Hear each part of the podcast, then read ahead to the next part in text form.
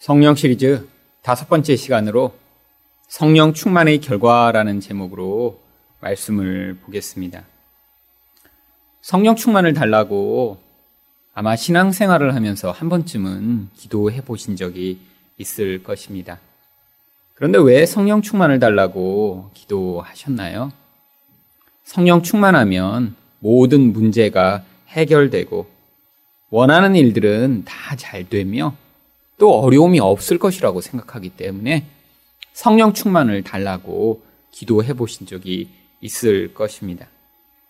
그런데 성령 충만은 그렇게 문제를 없애거나 인간을 강하게 만드는 그런 힘을 얻게 되는 것이 아닙니다. 이 충만하다라고 하는 표현은 비어진 것이 가득 채워지다라고 하는 뜻이죠. 그런데 이것은 비유적인 표현입니다. 인간의 영혼 가운데 이렇게 그릇이 다 비어버렸듯이요. 그 안에 하나님의 생명이 하나도 없는 상태이다가 이제 성령으로 말미암아 하나님의 생명이 인간의 영혼 가운데 채워지게 되었을 때 그때를 바로 성령 충만이라고 이야기를 하는 것입니다. 그런데 이렇게 비워버린 영혼이 채워지는 방식으로 우리에게 설명하고 있기는 하지만 이 성령 충만, 이 충만이라는 단어는 하나님의 그런 다스림 안에서 다스림을 받는다라고 하는 뜻입니다. 인간이 하나님의 성령에 의해 다스림을 받지 못하면 다른 힘에 의해 다스림을 받게 되어 있습니다.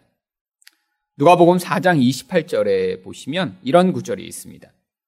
회당에 있는 자들이 다 크게 화가 나서 여기에서 다 화가 났다라고 하는 표현이 원래 원어로 보면 분노에 의해 충만하여졌다라고 하는 뜻입니다. 그래서 영어로는 they were filled with rage. 분노에 의해 가득 채워졌다라고 번역을 하고 있죠. 이것도 마치 빈 영혼에 이렇게 분노가 가득 채워진 것 같은 그림적인 언어로 설명하고 있지만 이것의 원래적인 의미는 분노가 그들을 지배하기 시작했다라고 하는 뜻입니다. 예수님이 이사야 말씀을 가지고 읽으신 뒤에 그것이 자기에 대한 예언이라고 말씀하셨더니 사람들이 분노에 사로잡힌 것입니다. 분노에 사로잡혔더니 그들이 어떤 일을 하냐면 누가복음 4장 29절입니다. 산 낭떠러지까지 끌고 가서 밀쳐 떨어뜨리고자 하되 평소 같으면 하지 않을 이런 일. 예수님이 이렇게 성경 구절을 한 구절 읽으시고 이게 나에 대해 예언한다라고 말씀하셨더니 예수님이 지금 질질 끌고 가서 낭떠러지에서 밀어서 죽여버리려고 하는 이런 이상한 행동을 하게 되는 것. 이게 바로 분노에 사로잡힌 결과라고 하는 것이죠. 인간은 이처럼 어떤 힘에 의해 통제에 당하면 그것들을 저항할 수 없이 그 힘에 의해 끌려가는 인생을 살게 되어 있습니다. 스스로 독립적인 것 같고 또 자유를 가진 거 있는 것처럼 생각하는 경우가 많지만 이런 생각은 착각입니다. 인간은 어떤 영향력 안에서 스스로 자유를 얻을 수 없는 그런 존재인 것입니다. 그래서 오늘 바울은 술 취하지 말라라고 18절 상반절에서 이렇게 이야기합니다. 술 취하지 말라 이는 방탕한 것이니 술에 취한다라고 하면 술의 힘에 지배를 받는 것이 아니라 술이 인간의 판단력과 또한 이성을 다 마비시켜 버리기 때문에 인간이 술 취하면 본능에 의해 지배를 받게 되는 것입니다. 이렇게 억눌렸던 본능이 갑자기 그 사람을 지배하면 평소에는 하지 않는 일을 하게 되는 것이죠. 그런데 이렇게 본능에 의해 지배를 받아 그 본능이 이끄는 대로 살아가는 인생을 방탕한 인생이라고 이야기를 합니다. 방탕이라고 하는 말은 한자어로 놓을 방자에 쓸어버릴 탕자를 사용하는데요. 이성을 다 놓아버린 뒤에 본능이 휩 쓰는 대로 살아가게 되는 인생의 모습을 바로 방탕이라고 이야기를 하는 것입니다. 그래서 18절 하반절에 바울이 무엇이라고 이야기합니까? 오직 성령으로 충만함을 받으라. 이렇게 다른 힘에 의해 통제받고 지배받는 인생을 살지 말고 하나님에 의해 다스림을 받는 인생을 살라라고 우리에게 권고하고 있는 것입니다. 이렇게 우리를 성령이 충만하게 하셔서 즉 성령이 우리를 다스리시게 되면 우리 안에서 어떤 결과들이 나타나게 되어 있습니다. 성령 충만은 어떤 결과를 가져오나요? 첫 번째로 찬양하게 됩니다. 19절 상반절 말씀을 보겠습니다. 시와 찬송과 신령한 노래들로 서로 화답하며 성령 충만하게 되면 가장 먼저 이렇게 찬송을 하게 된다라고 하는 것이죠. 그런데 찬송을 그냥 내가 노래 부르듯이 부르는 그런 찬양이 아니라 서로 화답하는 이런 공동체적 찬양을 하게 된다라고 하는 것입니다. 그런데 사람들이 같이 모여 이렇게 공동체적으로만 찬양하게 되는 것이 아니라 19절 하반절에 보시면 너희 마음으로 주께 노래하며 찬송하며 개인적으로도 마음에서부터 하나님을 이렇게 찬양하게 된다라고 하는 것입니다. 여러분, 찬양이라는 것이 무엇인가요? 찬양이라는 것은 어떤 대상에 대한 좋은 점을 이야기하고 자랑하는 것을 의미합니다. 특별히 어떤 사람에 대해서 찬양한다고 하면 그 사람의 인격과 훌륭한 점을 이야기하는 것이겠죠. 그런데 성령 충만하게 되면 하나님을 높이고 하나님을 자랑하게 된다라고 하는 것입니다. 그런데 왜 꼭 성령 충만해야 하나님을 찬양할 수 있는 것인가요? 성령 충만하지 않으면 결국 인생은 감각적이고 자기 욕망을 만족시켜 줄 그런 영향력에 사로잡히기 때문에 눈에 보이지 않는 하나님을 찬양하는 것이 아니라 눈에 나를 기쁘게 하고 나를 만족시킬 그런 것들을 추구하며 그것들을 늘 자랑하고 그것에 관심을 기울이고 그것들을 노래하게 되어 있는 것입니다.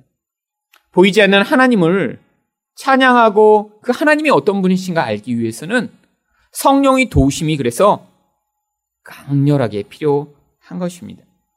여러분, 세상 사람들이 무엇을 찬양하고 살아가나요?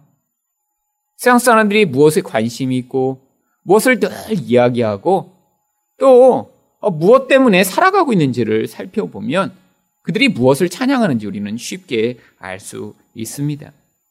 남자들은 좋은 차를 가졌다고 자랑하죠. 또 좋은 시계를 샀다고 자랑하죠. 높은 연봉을 받았다고 자랑하고요.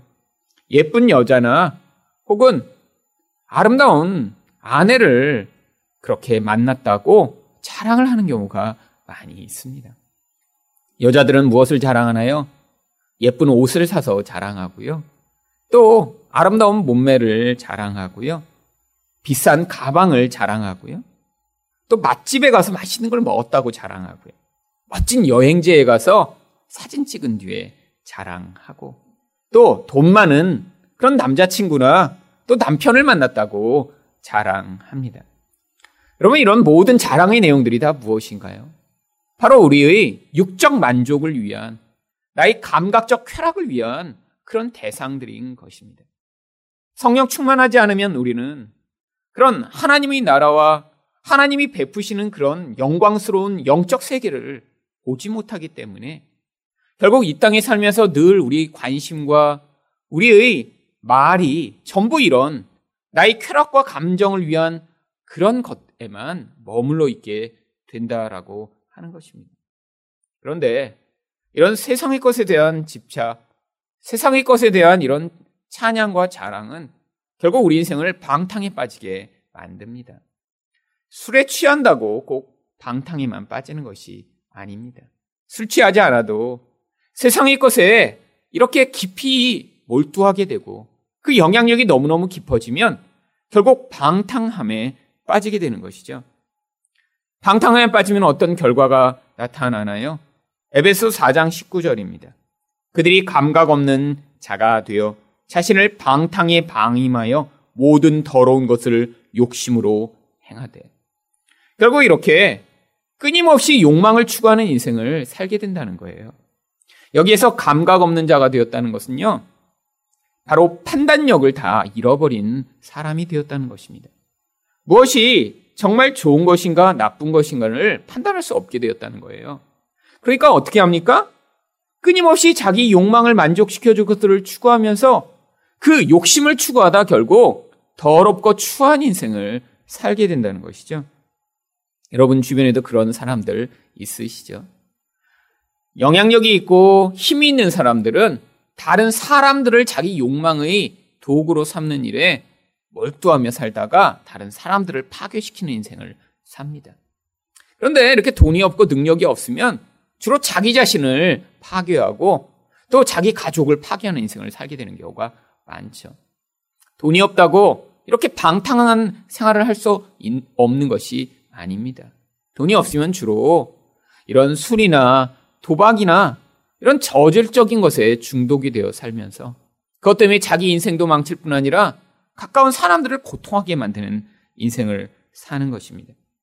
그런데 성령 충만하게 되면 이런 나를 만족시킬 그런 방탕하게 만드는 세상의 것으로부터 우리 시선이 바뀌어 우리 하나님이 어떠하신 분이신가 우리 하나님이 얼마나 좋으신 분이신가를 우리가 알게 되고 그분을 자랑하고 찬양하는 인생을 살게 됩니다. 성경 전체에서 하나님을 찬양한다라고 하는 이런 찬양이라는 표현이 가장 많이 나오는 곳은 시편입니다. 근데 시편에 나오는 이런 찬양과 찬송에 대한 많은 구절들을 다 종합해 보면 도대체 무엇을 찬양하냐 하면 하나님에 대한 두 가지를 찬양합니다. 첫 번째는 하나님의 성품을 찬양하고요. 또한 두 번째는 하나님의 능력을 찬양합니다. 첫 번째로 시편 101편 1절을 보시면 내가 인자와 정의를 노래하겠나이다.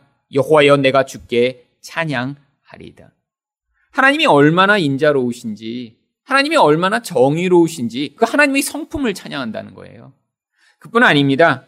시편 150편 2절을 보시면 그의 능하신 행동을 찬양하며 그의 지극히 위대하심을 따라 찬양할지어다. 하나님이 얼마나 위대하신 분이신가, 능력이 많으신가를 찬양한다는 것입니다. 근데 이 찬양은 바로 그 하나님의 성품과 능력을 경험한 자만이 할 수 있습니다.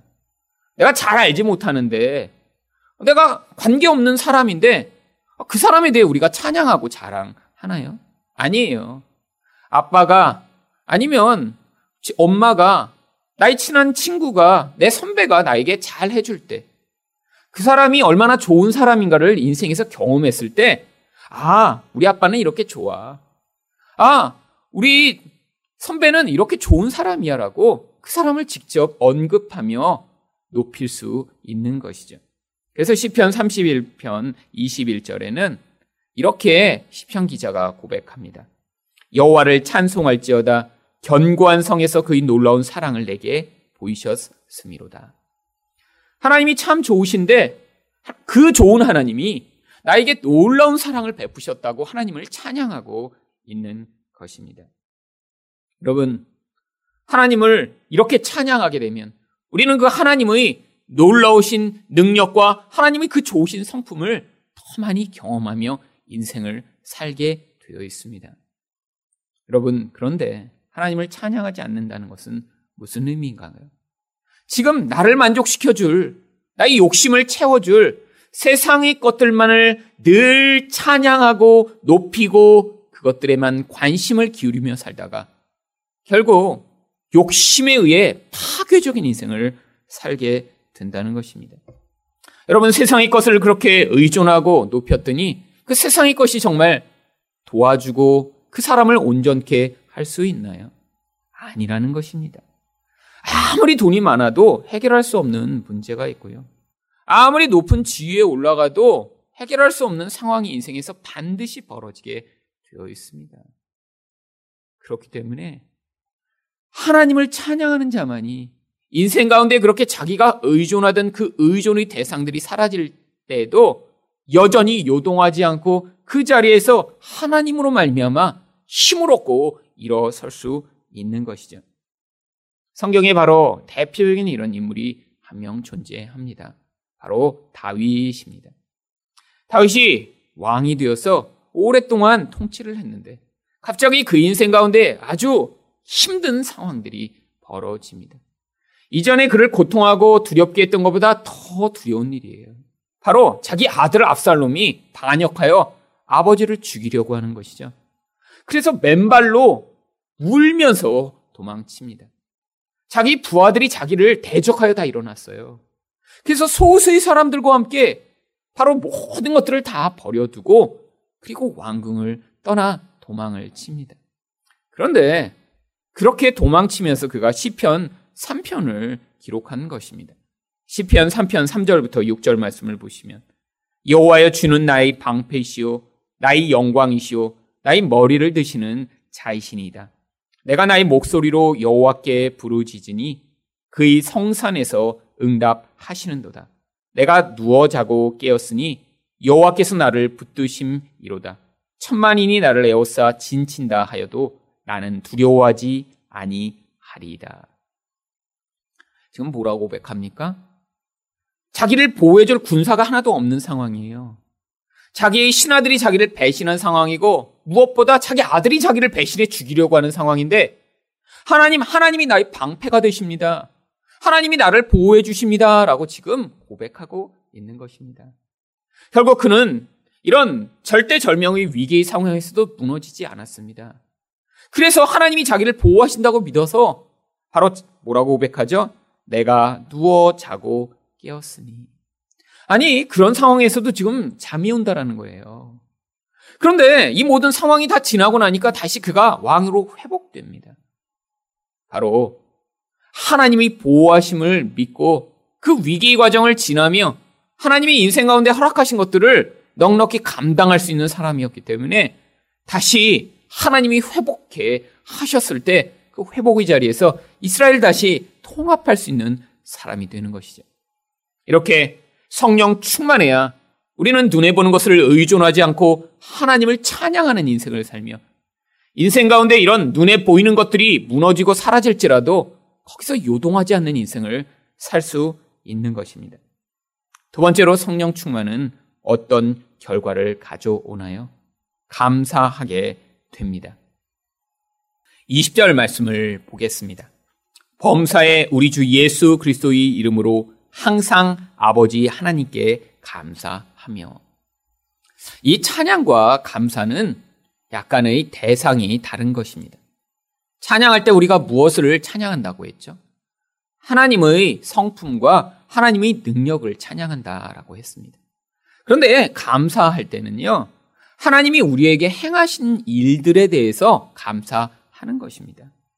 성경에서 이 감사가 가장 많이 나온 그런 시편이 시편 136편입니다.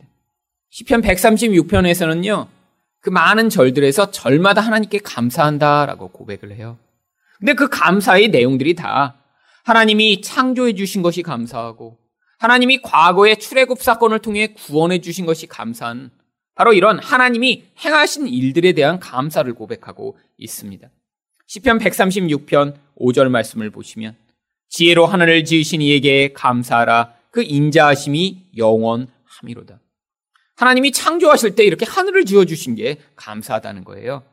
또한 시편 136편 13절을 보시면 홍해를 가르신 이에게 감사하라 그 인자하심이 영원함이로다.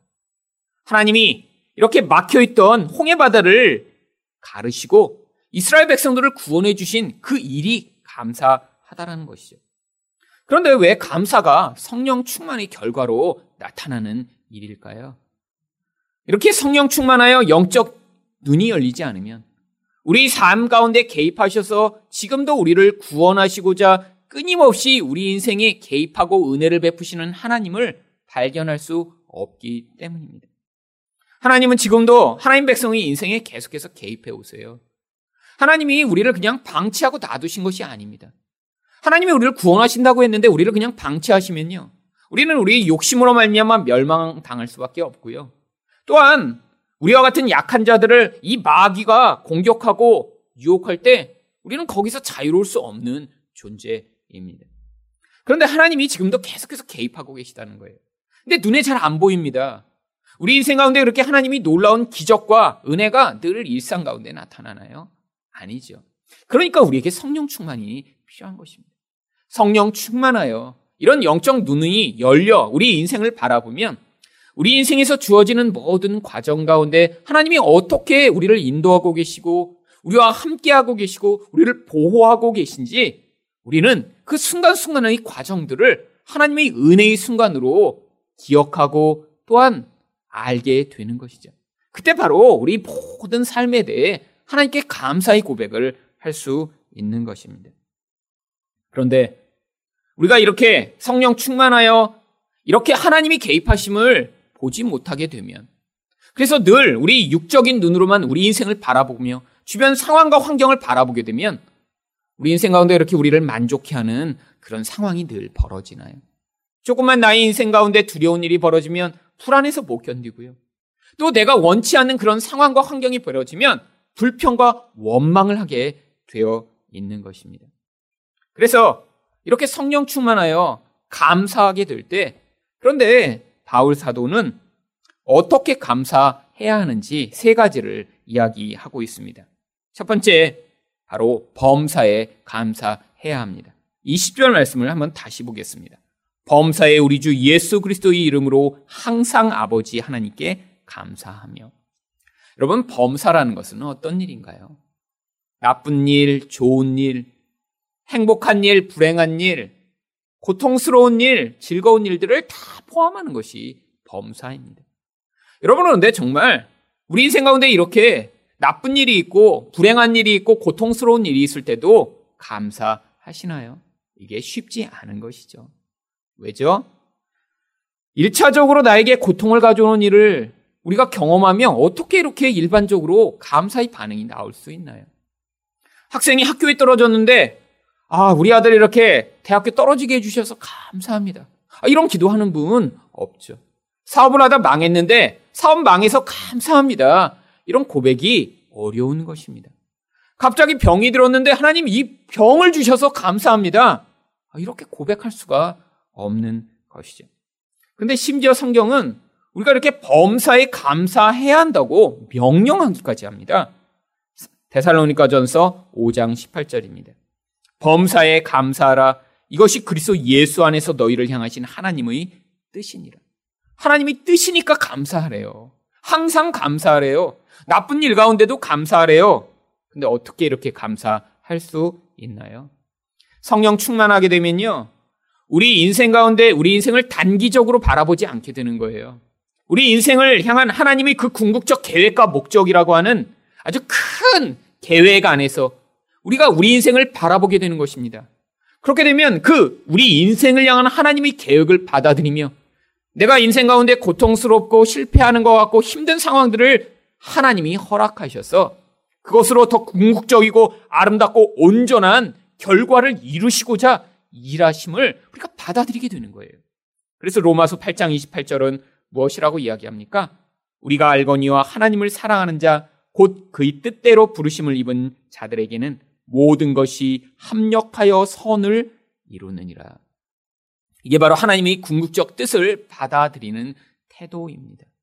우리 인생 가운데 이렇게 내가 생각할 때는 좋아 보이지 않고 불편해 보이고 힘든 상황들을 통해 결국 궁극적인 하나님의 뜻이 이루어진다라고 하는 것이죠. 저희 인생만 돌아봐도 제가 원하고 제가 계획하고 제가 좋아하는 일들이 이루어져서 저 인생이 여기까지 온 것이 아닙니다. 저를 성장시키고 저를 온전케 만들었던 모든 대부분의 일들은 제가 그 과정을 지나갈 때 고통스러웠고 힘들었고 그래서 하나님께 늘 하나님 이거 빨리 피하게 해주세요. 하나님 이 문제를 해결해 주세요라고 늘 기도했던 일들이었는데 지나 보니까 그 고통스러운 과정이 저희 죄악을 보게 만들었고 저희 이기심을 폭로시켰고 그 과정 가운데 저희 이 연약하고 악한 그런 죄악에서 저를 벗어나게 만들어 훨씬 더 큰 자유와 평안과 성장을 이룬 계기가 되었던 것이죠. 물론 저도 그런 나쁜 일을 지나고 힘든 일을 지날 때 하나님의 뜻을 다 받아들일 수 없어서 원망하고 불평하고 힘들었던 적이 아주 많이 있었습니다. 그런데 그 과정을 지나가며 이제 보니까 아, 내가 성령 충만하지 않아서 그때 그 상황 가운데 하나님의 뜻을 받아들이지 못했구나라고 지금 돌이키게 되는 것이죠. 앞으로는 그래서 성령 충만함으로 하나님 내게 나쁜 일이 주어질지라도 거기에서 감사하고 찬양할 수 있는 반응이 나올 수 있도록 인도해달라라는 이런 기도를 하는 것입니다. 여러분도 범사에 감사하는 그런 성령 충만함을 받으셔서 이 땅 가운데 여러분이 원하지 않는 일들이 벌어질 때에도 그 상황을 통해 하나님이 반드시 하나님의 뜻을 이루실 것들을 신뢰하시는 여러분이 되시기를 축원드립니다. 그런데 범사에만 감사하는 것이 아니라 또 바울은 항상 감사하라라고 이야기합니다. 어떻게 사람이 이렇게 항상 감사할 수 있나요? 그런데 여기 있는 이 항상이라고 하는 표현은 정기적으로 이런 의미를 가지고 있습니다. 그래서 데살로니가전서 1장 2절을 보시면 우리가 너희 모두로 말미암아 항상 하나님께 감사하며 기도할 때에 너희를 기억함은 바울이 이렇게 쉬지 않고 항상 감사하고 있다는 것이 아니라 기도할 때마다 습관적으로 너희를 위해 감사한다 라고 고백하는 거죠. 이 감사가 우리의 기도의 습관이 되어야 한다는 것입니다. 여러분, 하나님이 우리 인생 가운데 베푸시는 그 놀라운 인생의 여정 가운데 우리가 그것들을 다 알지 못하기 때문에 하나님 이거 주세요. 이건 힘들어요. 라는 반응을 하기 쉽지만. 하지만 그런 하나님께 요구하는 기도만이 아니라 하나님 앞에 나아갈 때마다 습관적으로 하나님 감사합니다. 하나님 이렇게 행해 주셔서 감사합니다라는 것들을 습관화할 때 우리 인생의 눈이 우리 인생을 향한 그런 아주 지엽적인 수준에서 벗어나 하나님이 궁극적인 것을 받아들일 수 있는 그런 자가 되어가는 것이죠. 마지막으로 어떻게 감사하라고 가르치나요? 예수님의 이름으로 감사하라라고 이야기합니다. 골로서 3장 17절에도 유사한 구절이 나옵니다. 또 무엇을 하든지 말에나 일에나 다 주 예수의 이름으로 하고 그를 힘입어 하나님 아버지께 감사하라. 우리가 이런 하나님의 개입을 인생 가운데 받게 될 수 있는 것은 바로 예수님을 통해서 가능하게 되었다라는 것입니다. 하나님은 우리를 향해 이렇게 개입하시고 은혜를 베푸시는 게 우리가 뭔가 잘나서 그러신 것이 아니라는 거예요. 하나님이 우리를 예수님 때문에 사랑하시고 예수님 때문에 은혜를 베푸셔서 바로 이런 개입과 은혜로 우리 인생 가운데 지금 개입하고 계시기 때문에 그래서 우리가 예수님을 통해 하나님께 감사할 수 있는 것입니다. 여러분, 이렇게 성령 충만해서 감사하는 자만이 우리 인생 가운데 주어지는 이런 환경 속에서 우리가 매몰되지 아니하고 그 환경을 뛰어넘어 그 가운데 하나님의 사람처럼 살 수 있는 것입니다. 마지막으로 성령 충만은 어떤 결과를 가져오나요? 복종하게 됩니다. 21절 말씀을 보겠습니다. 그리스도를 경외함으로 피차 복종하라. 아니, 왜 성령 충만해야 복종할 수 있는 것인가요?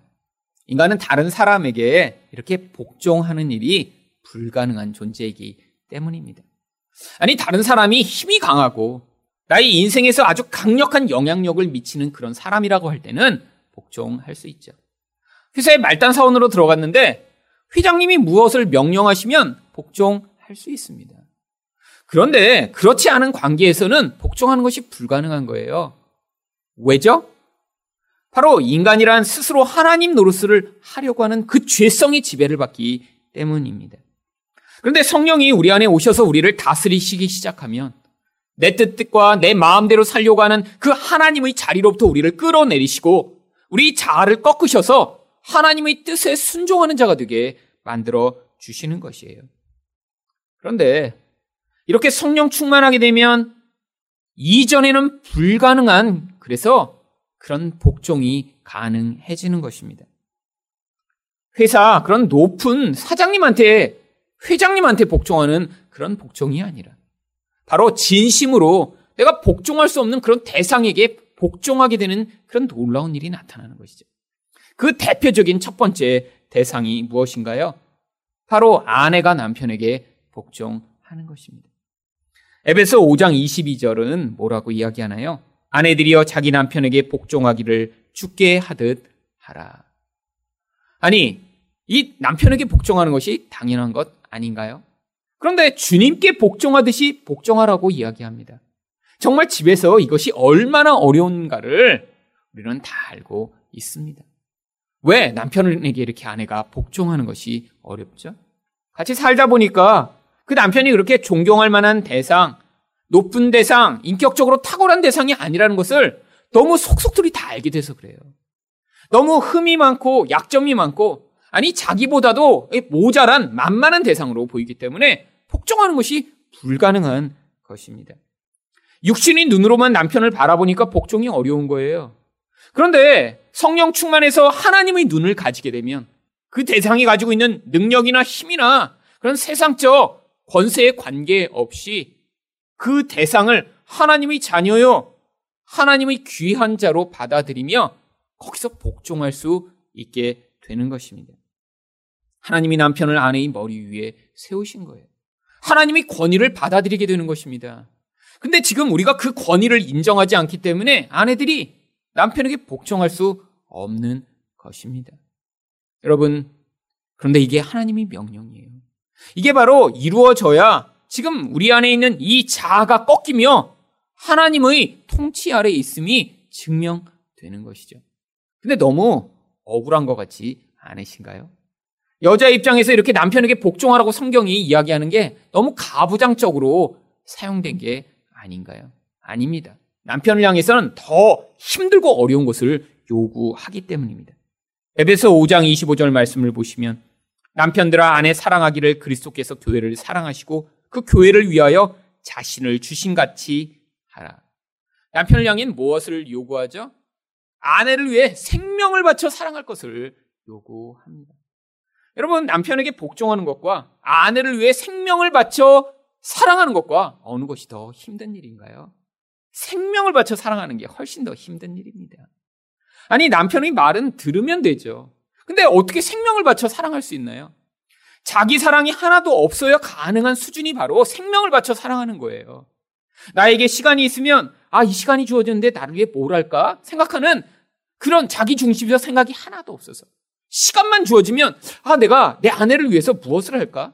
아내가 무엇을 해야 기뻐할까를 늘 고민하게 되는 그런 남편. 이런 남편이라면 바로 여기 나와 있는 예수 그리스도가 교회를 위해 생명을 바친 듯이 사랑하는 남편이신 거예요. 돈이 주어지면 야, 이 돈으로 내가 비상금을 챙겼다가 아, 내가 좋아하는 어떤 일을 할까? 이런 생각을 하는 게 아니라 그런 비상금이 생길 때마다 아, 이걸로 아내를 어떻게 더 기쁘게 해줄까? 온전히 이런 생각만 하고 있는 남편이라면 이런 남편이 바로 아내를 생명을 다해 사랑하는 남편이죠. 여러분, 그런데 이 일이 가능한가요? 사실 더 어려운 일입니다. 그래서 성령 충만이 필요한 거예요. 나의 자아가 다 죽어서 그렇게 내게 사랑할 대상으로 주신 가장 가까운 사랑을 향해 그런 사랑을 베풀 수 있는 사람. 이런 사람이 바로 성령 충만한 사람인 것입니다. 여러분 또 어떤 관계에서 이런 성령 충만이 필요한가요? 바로 자녀와 부모의 관계입니다. 에베소 6장 1절 말씀을 보시면 자녀들아 주 안에서 너희 부모에게 순종하라 이것이 옳으니라. 자녀들이 사춘기만 되면 이제 부모의 권위를 인정하지 않습니다. 왜죠?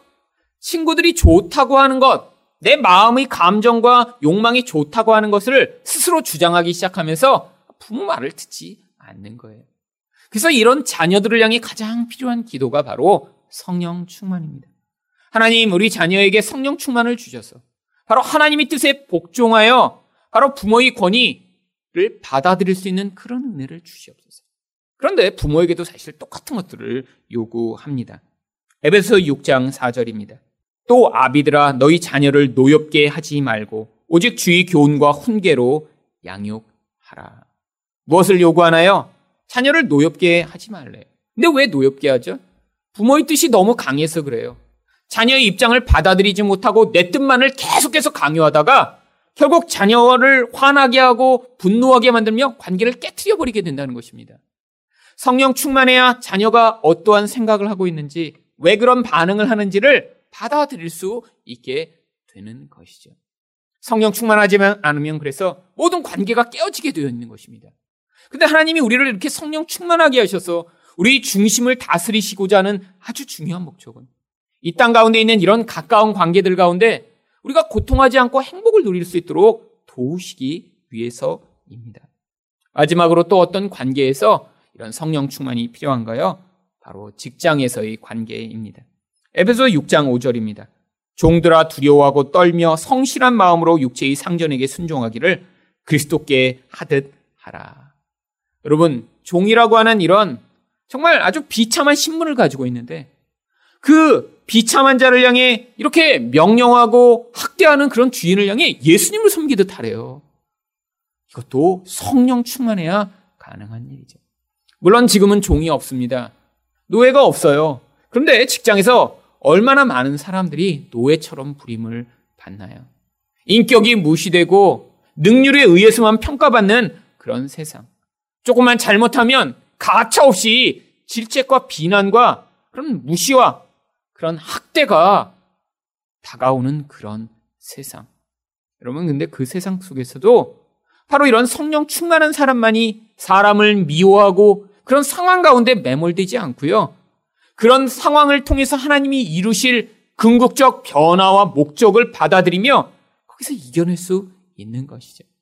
그런데 주인에게도 동일한 것을 요구합니다. 에베소 6장 9절입니다. 상전들아 너희도 그들에게 이와 같이 하고 위협을 그치라. 이는 그들과 너희 상전이 하늘에 계시고 그에게는 사람을 외모로 취하는 일이 없는 줄 너희가 알미라. 하나님은 이런 주인이라고 하는 절대 권력을 가진 자에게도 그 종을 하나님의 눈으로 바라보며 대하라고 이야기해 주시고 계신 거예요. 여러분 힘을 가졌어도 바로 그 힘으로 말미암아 다른 사람을 나의 종으로 여기는 그런 태도에서 벗어나 하나님의 마음과 하나님의 눈으로 다른 사람을 대하는 태도 쉽지 않은 것입니다. 그래서 성령 충만이 필요한 것이죠. 여러분 성령 충만해야 이전에 보지 못하던 것들을 보게 됩니다. 성령 충만해야 우리 하나님이 어떠신 분이신가, 얼마나 좋으신 분이신가를 더 많이 누리게 되는 것이고요. 성령 충만해야 하나님이 이미 우리 삶과 환경 가운데 개입하시며 베푸시는 그 은혜에 감사하는 삶을 살 수 있고요. 성령 충만해야 우리가 가장 가까운 관계로 맺고 있는 그 관계 안에서 행복과 기쁨을 누릴 수 있게 되는 것입니다. 여러분, 그래서 성령 충만을 기도하셔야 되는 거예요.